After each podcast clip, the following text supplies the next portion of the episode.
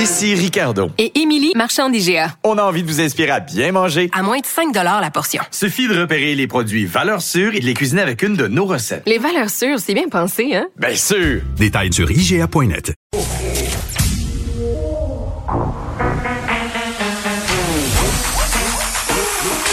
Elle a une opinion sur tous les sujets. Pour elle, toutes les questions peuvent être posées. Geneviève Peterson. Cube, Radio. Salut tout le monde, bienvenue à l'émission. J'espère que vous vous portez bien. J'espère que ceux qui habitent le sud du Québec, vous profitez de la belle petite neige qui s'abat sur nous. Profitez-en parce que euh, je veux pas faire mon oiseau de malheur. Va sûrement arriver de la pluie qui va venir annuler tout ça. Je suis plus capable. Moi, je veux de la neige. Euh, Mercure a rétrogradé hein, hier pour le gouvernement Legault. Euh, puis pas à peu près, là, on a eu une espèce de blitz de nouvelles concernant le vaccin, concernant euh, la campagne de vaccination. Euh, Jérôme Gagnon, là, qui était supposé être le général des opérations, a dû euh, remettre sa démission pour des raisons de santé. donc quand même, là, ça vient encore plus compliquer cette opération qui est déjà très on le sait que dans les CHSLD, ça sera euh, plus compliqué qu'on le pensait. Euh, Pierre Fitzgibbon aussi, qui est blâmé par la commissaire euh, à l'éthique une seconde fois. ça paraît bien mal. On va en reparler un peu plus tard à l'émission avec François Lambert. Et parlant vaccination, là, juste préciser au passage, pour ceux qui vivraient sous une roche, que Santé Canada a approuvé le vaccin contre la COVID-19 de Pfizer, donc la campagne de vaccination qui pourra débuter la semaine prochaine que convenu à nos 57 boîtes. notre petit, notre petit échantillonnage de vaccins sera distribué. Euh, au départ, évidemment, ce sera pas beaucoup de personnes qui auront le privilège de se faire injecter, comme on dit, de se faire inoculer. On parle de 4000 doses, donc 2000 personnes. À surveiller aujourd'hui également euh, Horacio Arruda qui va être questionné par les oppositions dès 15 heures. Il en sera notamment question à l'émission de Mario Dumont. Euh, François Legault qui fait son point de presse habituellement à 13 heures, un peu plus tôt aujourd'hui à 11h30. François Legault qui n'écarte pas la possibilité d'un reconfinement et vraiment, on a durci le ton.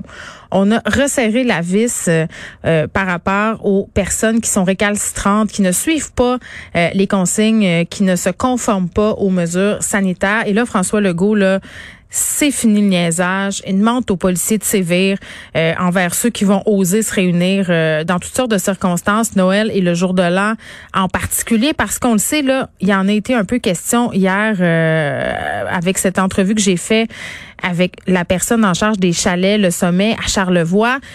même si la plupart des gens on se conforme aux mesures sanitaires, il y a toujours une gang de têtes de cochon qui persistent et signent, veulent se réunir, veulent festoyer comme ils l'avaient prévu au départ. Puis je comprends que d'un côté, on a été déçus de se faire ouvrir la porte par rapport à Noël, mais là quand même aujourd'hui, le 1728 nouveaux cas, 37 décès supplémentaires, le nombre de malades aux soins intensifs qui augmente encore, on a 7 personnes de plus. Donc vraiment le devant cet état de fait-là, euh, je pense que le temps des avertissements c'est terminé. Ça fait plusieurs semaines qu'on le dit, mais là ce sera des amendes, des, des amendes qui pourront atteindre 6 000 dollars. Euh, il y aura pas de niaisage. On va en distribuer. Puis on a appris cette semaine, on en a discuté avec la juge Gibault, là, que les gens qui essayaient d'aller en cours pour protester, là, pour dire, ben écoutez, j'étais pas au courant, là, ben ça se pourra pas. Puis de toute façon, tout le monde va être au courant parce qu'à 14h30 cet après-midi, on va recevoir une alerte sur nos téléphones. Faites pas le saut, là. Il y a pas de drame qui est en train de se dérouler. Euh, c'est pas un avertissement à propos de la sécurité nationale. Euh, c'est pour, c'est pour justement euh, avertir les gens qu'on va commencer à distribuer des amendes. Donc, vous pourrez plus dire, ben, j'étais pas au courant, puis je le savais pas. Tu sais, nul n'est tenu d'ignorer la loi, là, ben, va s'appliquer tout particulièrement euh, à partir euh, d'aujourd'hui. Donc, voilà, c'est dit, c'est clair, il faut se conformer, sinon, il y aura des conséquences. Euh, on est fini, c'est fini le temps des avertissements, là. trois avertissements, puis tu vas dans ta chambre, ben là, c'est là qu'on est rendu. On est en punition. Euh, on s'en va parler avec Pierre Thibault, qui est président de la nouvelle association des bars euh, du Québec, parce que là, euh, Restaurant Canada estime que 2700 restaurants ont fermé leurs portes au Québec. C'est 10 000 au Canada. on en parlait hier avec Dany Saint-Pierre. Mais malgré tout ça, il y a certains restaurateurs quand même qui supportent l'idée de peut-être refermer la province. vous savez, ce fameux deux semaines là que certains experts, pardon, voudraient voir être prolongé à quatre semaines. Eh bien, c'est de ça qu'on parle. si on fermait à Noël Noël, c'est-à-dire quand tout le monde est un peu à la maison. Peut-être que ça nous permettrait d'ouvrir plus rapidement. Monsieur Thibault, bonjour. Bonjour, Peterson. Bon, les chiffres de restaurants au Canada, évidemment, concernent les restaurants, mais j'imagine que vous avez une réalité semblable, même peut-être pire pour les bars qui ne font pas nécessairement euh, du pour emporter. Là.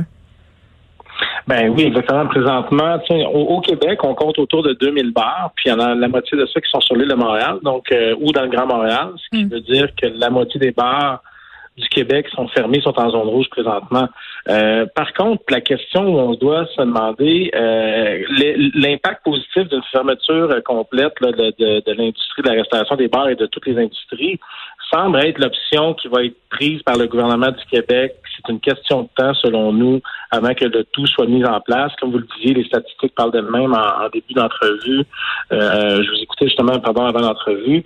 Euh, J'ai l'impression que c'est le choix à faire euh, sans, sans trop hésiter. Je, je crois que c'est la meilleure façon de procéder pour mettre un frein ou le le, le, le, break à bras, si on veut, pour un certain instant sur la, la, la transmission et la propagation ben, qu'on oui. présentement. Donner une bonne jambette, M. Thibault, euh, à ces statistiques, à ces chiffres-là qui ne cessent de grimper. Euh, puis en même temps, ben, profiter euh, un peu du momentum de Noël. C'est-à-dire, de toute façon, à Noël, on le sait, là, on est un petit peu en slow motion. Là. Tout le monde est monde est à la maison, les écoles sont fermées, on passe du temps en famille, donc c'est à ce sens-là, en ce sens-là, plus facile de fermer. En plus, les commerces sont habitués à ce que ça soit plus tranquille après la période des fêtes. Donc, les impacts financiers euh, seraient moins grands. Et là, corrigez-moi si je me trompe, que si, par exemple, on reste ouvert pendant le temps des fêtes et que là, au mois de janvier, on a une flambée des cas et qu'on décide de refermer, euh, Dieu sait pour combien de temps, là? 100% d'accord. L'idée, c'est ça qu'il faut éviter. Je veux dire, il y a un secteur de l'industrie qui s'appelle la restauration au Québec qui paye le prix pour l'ensemble des industries d'une certaine façon, dans la mesure où c'est nous qui sommes fermés parce qu'on fait partie d'un secteur qui est le mm. divertissement. Euh, idem pour les bars. Euh, des fois, je grince des dents à entendre des, euh, des salons de coiffure, puis je vise personne, mais tu sais, j'ai entendu des exemples comme ça. Euh, le président de l'Association des salons de coiffure de Québec, étrangement, tantôt, je l'écoutais sur une entrevue, puis il disait que c'était pas dans les salons de coiffure qu'il y avait de la propagation. Il y a encore des gens qui regardent en, vers juste dans leur direction à eux, au lieu de travailler d'une façon solidaire ça, ça commence un peu à nous énerver quand que nous, euh, on prend la, la, facture pour tout euh, pour tout ce qui est fermé présentement dans notre secteur. Oui, parce que personne n'en a vraiment des éclosions majeures. Il n'y a pas vraiment de secteur euh, pire qu'un autre, à part les écoles, puis c'est pas un secteur économique. Exact. Non, puis on l'a prouvé. Je veux dire, l'idée de la, la, les éclosions, ça ne nous appartient pas. C'est pas dans les restaurants et bars. Une fois qu'on s'est adapté, les statistiques sont là. Santé publique euh, Montréal l'a dit, M. Herda l'a dit. mais c'est la question de l'alcool, M. Thibault. C'est ça, je pense, le problème avec cette industrie-là. C'est parce que c'est la désinhibition qui amène la consommation d'alcool. Mais encore là, on en a parlé à plusieurs reprises. Euh, mettre des couvre-feux.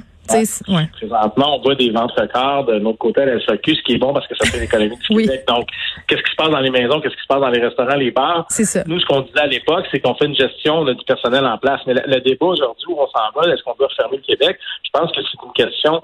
Les travaux parlementaires vont finir vendredi. Donc, mm. euh, d'une certaine façon, nos élus sont en arrêt de travail. Euh, c'est un grand mot, là, mais des, les travaux sont terminés. Euh, pourquoi pas prendre la décision avant de partir de ces travaux-là? Pourquoi laisser en suspens euh, cette, espèce d'option-là? Ça, ça, semble favorable. Je sais pas, vous, vous avez fait plus d'entrevues. Euh, de, notre, de nous, ce qu'on entend de notre côté, ça semble être une mesure qui est favorable présentement à l'ensemble du Québec. Si on est pour fermer plus tôt, pour réouvrir plus tôt, idem pour les écoles, pour laisser la place à la santé publique, laisser toute la place aux gens qui travaillent dans la santé publique présentement. Euh, je pense que c'est vraiment, la, je vois même pas pourquoi on hésite encore euh, à, à, Ben, je pense que pour euh, l'une des rares fois là, depuis le début de la pandémie, tout le monde s'entend pour dire que ça serait pas une mauvaise idée. Je pense qu'il y a beaucoup d'adéquation uh-huh. au niveau de la population par rapport à cette idée euh, d'une refermeture. Là, une part qu'on a dans l'industrie des bars, puis c'est une part aussi qu'a l'industrie de la restauration, c'est qu'après la pandémie, on n'est plus que des chaînes, que des franchises. Uh-huh. Puis Restaurant Canada a quand même fait une affirmation qui est choquante euh, on dit que la moitié des restaurants qui ne font pas partie d'une chaîne vont fermer leurs portes d'ici six mois. Puis tu sais, on dit ça, on dit bye à l'unicité des restaurants, on dit au revoir euh, aux établissements qui font les choses autrement, qui présentent aussi souvent, euh, contrairement aux chaînes, des produits locaux. Je suis 100% d'accord. Écoute, c'est l'enfer. Mais tu sais, en même temps, j'ai toujours des réserves sur les grandes statistiques de, de, de Restaurants Canada. Là, au mois d'août, il annonçait que 75% des restaurants seraient fermés euh, au mois de novembre. Au mois de novembre, il y a du 40. Là, aujourd'hui, tu sais, je conteste un peu ces statistiques. Oui, mais ils ont un agenda aussi. Là. Ils veulent rouvrir, ils veulent montrer l'impact que la pandémie sur leur, leur industrie.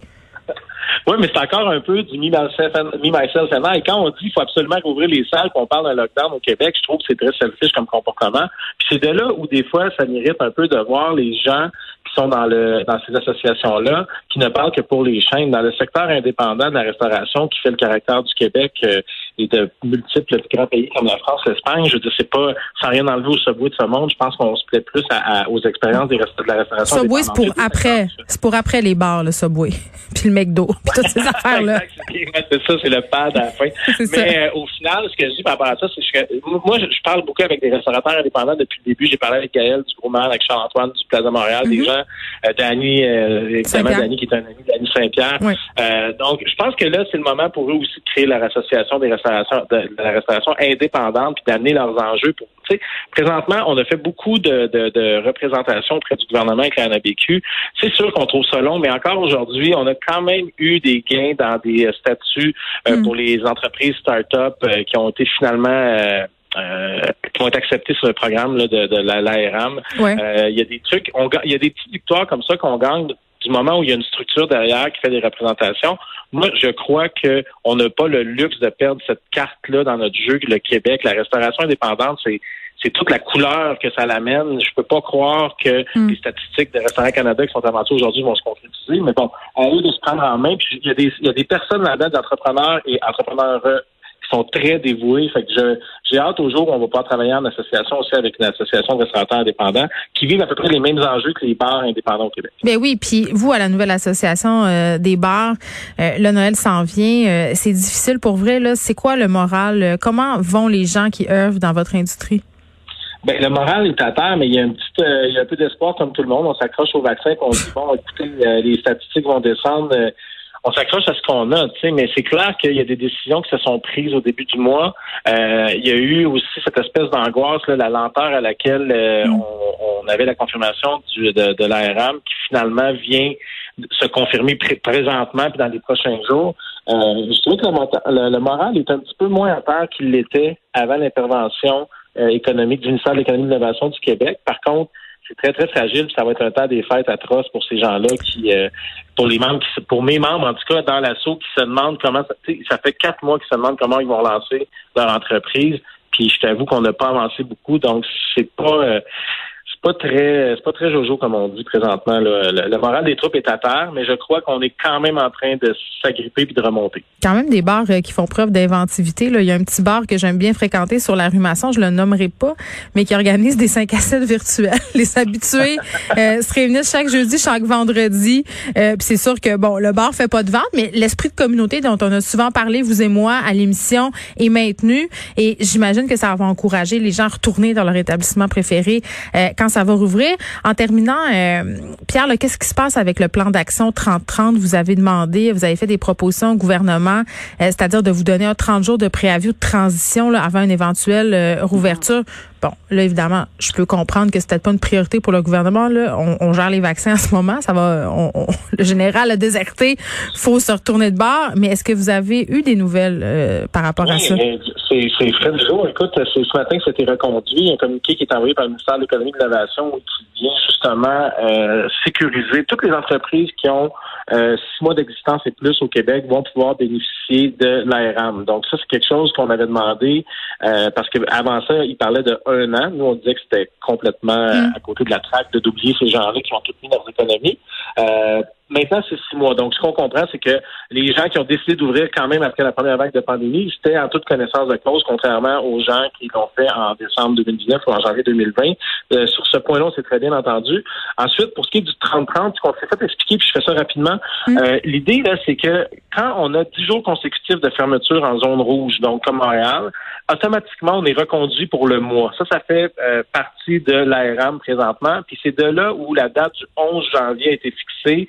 Donc, toutes les entreprises sont, si par exemple le 11 janvier sera la date annoncée, toutes les entreprises vont avoir 20 jours supplémentaires, donc tout le mois de janvier. Et si c'est reporté en février, ça va être la même le même calcul. Donc, on n'a pas eu 30-30, mais bon, on se dit qu'on a influencé la décision. Fait que, honnêtement, là, pour vrai, il y a beaucoup de monde qui nous pose la question, est-ce que ça, comment ça travaille avec le gouvernement? on a des communications avec le gouvernement régulières. Il faut se battre très fort pour avoir ce qu'on veut. Mais ce matin, les deux recommandations qu'on a faites qui ont été acceptées euh, à leur façon, mais on est très près de, de, ce qu'on avait proposé. Un signe encourageant, je pense que c'est un pas dans la bonne direction de la part de, de, de l'équipe de, de, M. Fitzgibbon d'écouter le, plancher des vaches en bas, pas juste les hautes sphères économiques. Le terrain, mais je pense que c'est une des leçons euh, qu'on va retenir de la pandémie au niveau du gouvernement Legault parce qu'il y a eu des ratés entre les instances décisionnelles et le terrain souvent et pas juste euh, par rapport à l'industrie des bars et des restaurants. On a vu la même situation dans les Dans les RPA, puis même dans nos écoles. Euh, Pierre, j'ai envie de vous dire bonne chance. J'ai envie de vous dire, il faut serrer les dents. Puis cette semaine, je me faisais la réflexion, je me disais, hey, quand ça va être fini tout ça, est-ce qu'on va assister à une espèce de phénomène tel qu'on a connu pendant les années folles après la Grande Dépression? Les gens sortaient, les gens dépensaient, les gens étaient en ligne. En tout cas, on a bien de boire des shooters et j'imagine que euh, le portefeuille euh, va peut-être être plus lousse que d'habitude parce qu'on va avoir euh, eu très, très hâte de vous retrouver. Merci. All right, on est là, on vous attend. Merci. Bye.